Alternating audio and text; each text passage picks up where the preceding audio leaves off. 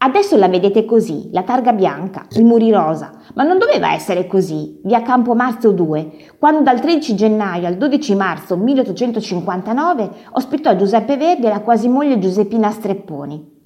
Ma dove diavolo è? si chiese lui. È una bruttissima casa, commentò lei. Già arrivare a Roma da Napoli era stata un'impresa, via mare, in tempesta.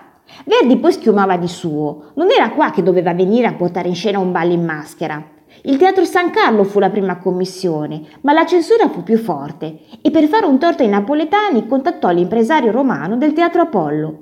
Il maestro andò alle prove e litigò subito con il soprano, che non riusciva a entrare nella parte. Litigò sempre di più con il soprano e se non fosse intervenuta la Strepponi di sicuro sarebbe andato tutto a monte.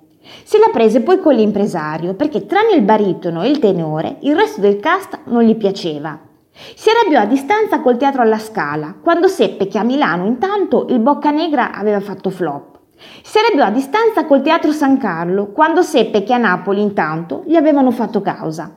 Si arrabbiò a prescindere, prima della prima, dicendo alla moglie che non avrebbe più scritto per il teatro. Il debutto di un ballo in maschera fu un grande successo di pubblico. Più divisa la critica, ma Verdi sembrava non importare. C'era una vita fuori dalle scene. In questi momenti ognuno che abbia cuore di italiano deve giovare secondo le proprie forze alla santa causa che sta combattendo. Viva Verdi, che infatti diventò deputato e senatore del neonatro Regno d'Italia e che nel 1893 tornò a Roma un'ultima volta a ricevere gli applausi del re per Falstaff. Questa sì, la sua ultima opera.